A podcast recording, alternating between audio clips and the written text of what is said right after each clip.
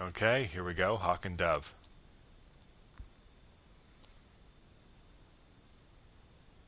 So, this first scene contains two actors who are part of uh, what Bruce Timm often calls his utility players, or, or whatever you want to call them, recurring actors, if not uh, if not semi regulars in the DCAU. Um, Ed Asner, best known from the Mary Tyler Moore Show, plays Hephaestus, the god of the forge, and Michael York plays Ares. Now, Ed Asner played Roland Daggett bat- back in Batman the Animated Series, and uh, Granny Goodness in Superman, and Michael York played um, Count Vertigo in Batman, and Kanto in Superman. So, two hat tricks right there. Two of the most uh, recognizable and distinguished actors working in television.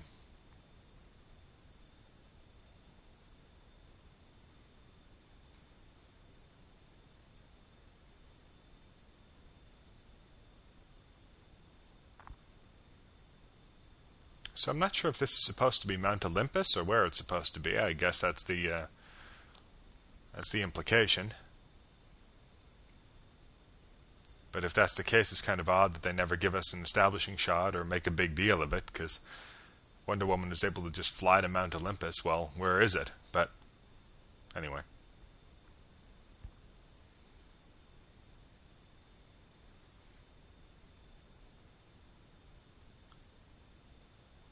So, uh, this episode was one of the uh, least well received of the initial run of Justice League Unlimited, and I'll uh, I'll point out why, or, or at least give my opinions as to why, as as uh, as things happen later in the episode. But it bears mentioning going in that this was not very well received. Uh, perhaps not surprisingly, coming as it did after uh, after For the Man Who Has Everything, and I believe Kid Stuff even aired just before this, which, uh, well, a completely different episode from For the Man Who Has Everything in terms of tone and, and style. Uh, was a, a, very enjoyable romp and had great animation. And not that this doesn't have great animation too; it's DR movie just like kid stuff, but it does kind of pale in comparison to those episodes. Even though I do enjoy it, I enjoy it a lot, but I can kind of see where the criticisms come from. So we're going to open here uh, in Kasnia, not seen since uh, season two's Maid of Honor. Audrey is now queen, as is mentioned by J'onn in a few minutes, and is apparently having trouble uniting the country. I guess the uh, the implication is that due to Vandal Savage's schemes, uh, he had perhaps set various factions of the country against each other and and uh, done what he could to to ferment strife so as to uh, so as to uh, aid his his schemes, but certainly the situation isn't being uh, made any better by Ares here. Now it's it's worth mentioning that when Hades appeared in uh, season one's Paradise Lost, they kind of gave him Ares's mo and his stature in Wonder Woman's rogues gallery. Ares is kind of her big arch nemesis, at least was for a while during the uh, during the John Byrne and Phil Jimenez and uh, and even into the Greg Rucka runs on Wonder Woman. And uh, they kind of Hades sort of supplanted him, and uh, although they've kind of managed to preserve some of Ares' character here, uh, they've kind of made him more suave and a manipulator, whereas he was a lot more of a demonic, aggressive presence in the comics. And then for a while in Greg Rucka's run, he kind of went back the other way, and he was closer to how he appeared here. But it's worth noticing, uh, worth noting that when Hades first appeared, there was a little bit of uh, outcry among some of the more hardcore Wonder Woman fans that it should have been Ares who was given that prime spot as Wonder Woman's first real adversary. Now Diana's outfit here, I first of all I really enjoy seeing the characters in civilian outfits and and not on active duty. you don't get to see a lot of it in the series, so you really enjoy it when it comes up. But her outfit here, the uh, the white outfit with the kind of bell bottomy pants, is I imagine a nod to the mod Wonder Woman uh, done by Mike Sekowsky, where she lost her powers and wore and was basically a, a human secret agent with martial arts skills, and she wore the sort of white bell bottomy outfit. And uh, it's making a comeback in the comics now, but this was a nod to it, I assume.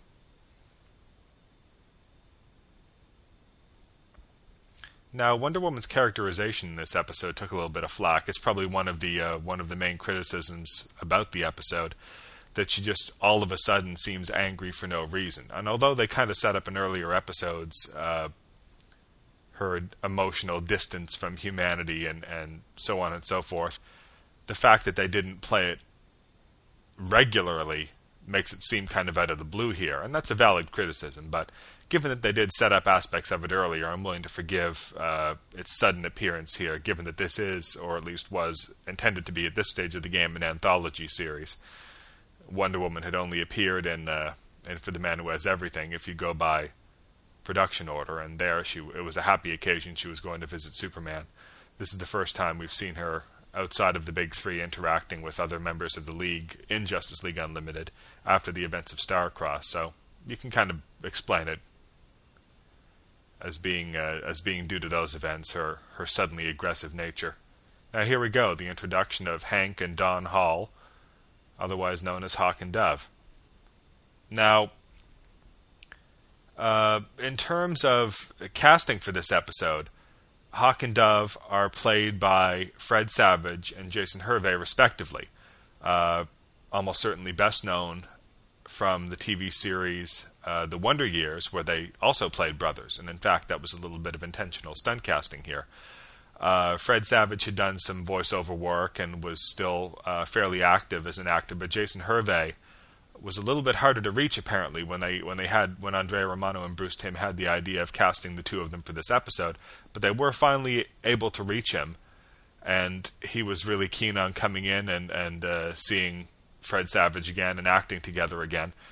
And the original intention was for Fred Savage to play Dove and for Jason Hervey to play Hawk. Since on the Wonder Years, Fred Savage's character, the main character of the show, was more easygoing and was a nice guy, whereas Jason Hervey's character was the older brother and was a bit of a jerk and a bully.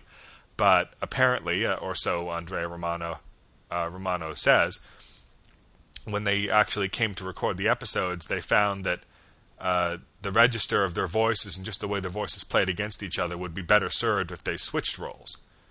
And so you end up with Fred Savage as Hawk and Jason Hervey as Dove. And it seemed it, it works in the episode. I'd, I'd have to hear, you know, some behind the scenes stuff of them doing the other roles to determine whether it's it was a, a justified call or not. But it certainly works the way uh, the way it's presented in the final episode. Now, earlier we had uh, obviously we had Wonder Woman talking with J'onn, and I gotta say that I love the way they developed uh, Diana and J'onn's relationship over the course of the series. They didn't get a lot of screen time together um, in season one. Um, in Paradise Lost, I mean the big Wonder Woman episode, J'onn didn't really have a lot to do, and in uh, J'onn's big episode, The Night of Shadows, Wonder Woman didn't have much to do. But starting in Tabula Rasa in season two, where J'onn has his little crisis of faith and goes out into the woods, it's Wonder Woman that comes and finds him and brings him back to humanity, even though he's sort of gotten most of the way there himself by the time Diana finds him.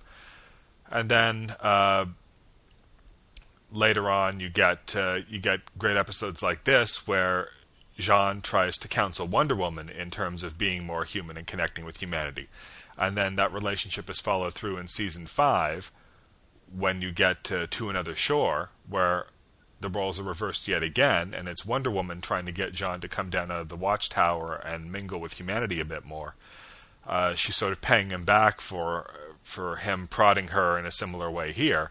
And then, of course, in Destroyer, when J'onn makes his big return, it's Wonder Woman that sees him first and shares their big reunion. So it's it's a really good through line in, in the entire five seasons of the two of them sort of helping each other come to terms with humanity. And another thing I really love is the lighting they use inside Wonder Woman's invisible jet. There's just sort of this haze to it. I mean, there's the there's the color palette they use certainly, but there's also this sort of glow to it that I find really really beautiful.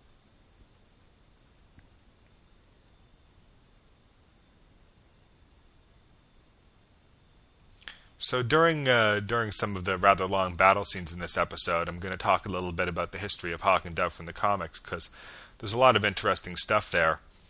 Uh, they were created by an artist named Steve Ditko, who's perhaps best known as the original artist on Spider-Man, but he also created a lot of characters for Charlton Comics that later became DC Comics characters, such as the Blue Beetle, Captain Atom, and the Question so quite prolific in terms of his contributions indirectly to this series, certainly.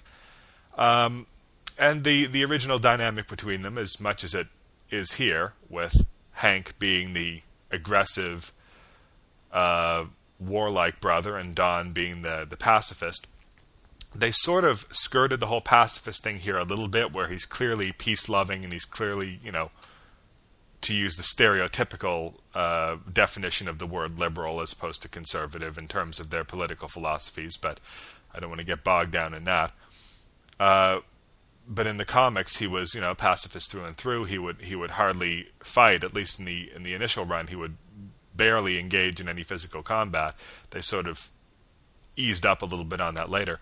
Whereas here, he's got an interesting fighting style where he does engage in hand to hand combat, but he doesn't really punch or kick. He uses his opponent's momentum against them and sort of takes them down using their own aggression as opposed to applying aggression himself. But anyway, um, so yeah, so the series only lasted six issues. It was a fairly had a fairly short-lived, unsuccessful run. Uh, but the characters were brought back as members of uh, the Teen Titans West, a, uh, a, branch group of the Teen Titans a few years later. So they, they did live on. They didn't fade into obscurity after their initial series. And uh, but aside from the, a few appearances in the Titans West, uh, they didn't really get too many prominent starring roles. And uh, and so it went for about 20 years until in 1985, Crisis on Infinite Earths rolled around, and Dove was killed by the shadow creatures that were the main you know, cannon fodder enemy of that series, while Hawk looked on helplessly, uh, too far away to help him. After Don's death, Hawk became even more aggressive and out of control to the point where other heroes tended to look on him more as an obstacle or a potential threat than a comrade in arms. This went on for a while until uh, Rob Liefeld resurrected uh, the characters for a, another Hawk and Dove series, in which Hank was paired with a new Dove, a female named Dawn Granger. And uh, they had their own adventures for a while, and, and Dawn was a bit more powerful and a bit more aggressive than uh, when I say when I say the new Dove was a female. Dawn, it's spelled D A W N, obviously as opposed to D O N, which the male was. Uh, but the female Dawn was was more aggressive than the original Dove had ever been, but still kept true to the original concept of the character. And uh, this new pairing was, was popular in its time and, and went on for a little while, and, and they made appearances here and there until um, another big crossover storyline in the comics came about, wherein Captain Atom, and I believe I touched on this briefly in the initiation commentary, but if not, you'll forgive me for repeating myself here, in which Captain Atom was supposed to be re- stand revealed as this as the the past form of a future time traveling despot named Monarch. Captain Atom, as he currently existed, was going to become Monarch sometime in the not too distant future, and a time traveling character named Waverider had come back to determine which hero was going to become Monarch. The big surprise ending was supposed to be that it was going to be Captain Atom, but word about that leaked out to the fans, and DC scrambled to come up with another surprise reveal. So instead of it being Captain Atom, they made it Hawk. So Hawk became Monarch when the future version of Monarch killed Dawn Granger, and Hank, in in a rage, became the very villain that had just killed the woman he loved. And so Hawk became Monarch, a villain, and fought Captain Atom for a while, and and uh, until he was killed uh, relatively recently in uh, Geoff Johns' JSA series, and everybody thought that was going to be the end of it. But then it turned out Dawn Granger wasn't really dead, and she came back. And uh, recently, within the last year or so, she's been paired with a new Hawk, also female, her sister Holly Granger.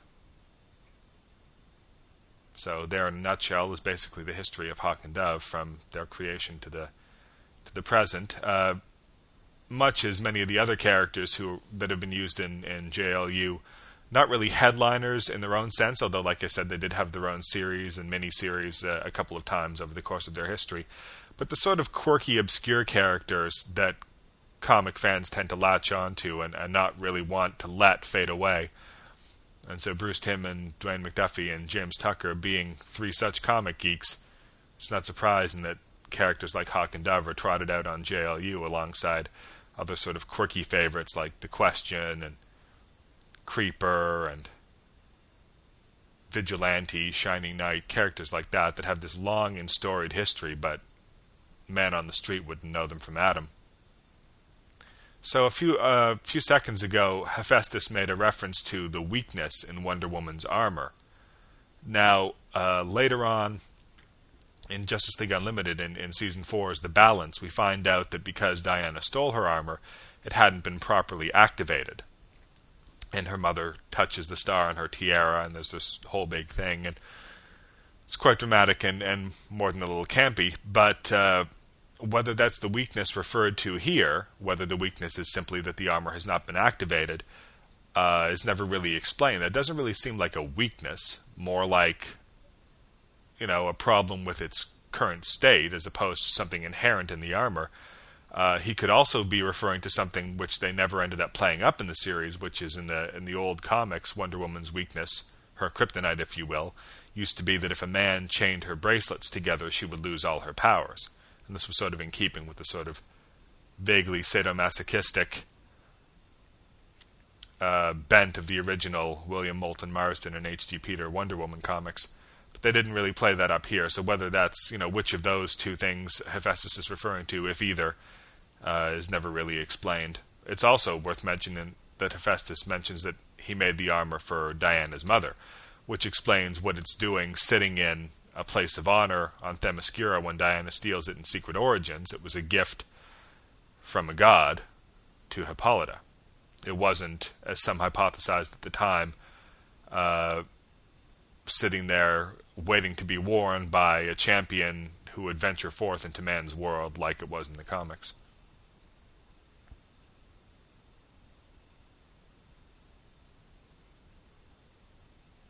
So now we're getting to the point where the uh, the weakness in the Annihilator is revealed, and we come to fans' main criticism of the episode, which is that after all this build-up, and I'm going to phrase this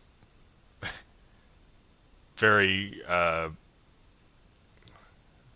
very, very in a very, very mean way, but this is the way the fans would look at it. After all the build-up to the Annihilator, the solution to the problem ends up being for everybody to be happy. Now, I think that's a gross oversimplification. The idea that there is a monster that feeds off people's aggression, and the only way to stop it is to let go of your aggression is a very old comic book, science fiction, fantasy, what have you, uh, conceit. And the fact that they've waited this long to trot it out in the DCAU is probably to be commended. So it's a bit of a cliche, but it's certainly not like they invented this this problem. And I do feel it's it's played out in a in a dramatic way where even though you do know what the what the annihilator's weakness is at this point, the question isn't the the, the drama then stems from well not are they going to figure out how to stop it, but is Don um, true enough to his own beliefs, and are the Kasnians willing to subscribe to Don's beliefs enough to stop the Annihilator from taking those last few steps and, and killing them all? So, the actual conceit of the ending is a little cliched, I'll grant you, but the way it plays out, I, I feel is is very dramatic and is well done.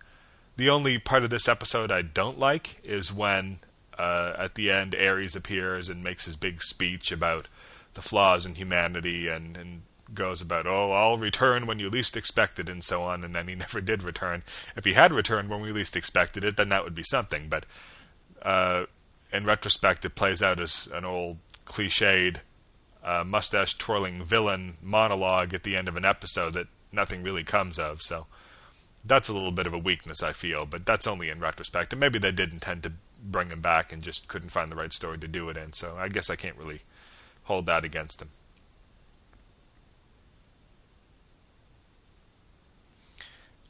People also didn't like Dove for some reason. I think Dove's cool. I mean, it's it's if you just see it like see the concept of the character written down, it, it might seem kind of lame, but I like the way he's played in this episode. I like the fact that he's not just all angsty and saying, "Oh, I can't fight. Whatever will I do?" and sitting on the sidelines biting his nails while while Hawk does all the fighting. He gets in there and mixes it up in his own style, and he believes in what he believes in strongly enough to be able to save a lot of lives, and that's to be commended. So uh, he took uh, a lot of flack from the fans, perhaps some of the more uh, bigoted fans, if, if you'll forgive me, for being too quote unquote feminine and too quote unquote gay. I don't think Dove is gay, and it's he's never been played that way in the comics. Uh, the fact that some fans seem to equate peace loving with femininity and all the things that that entails perhaps speaks more to their outmoded mindset than anything else.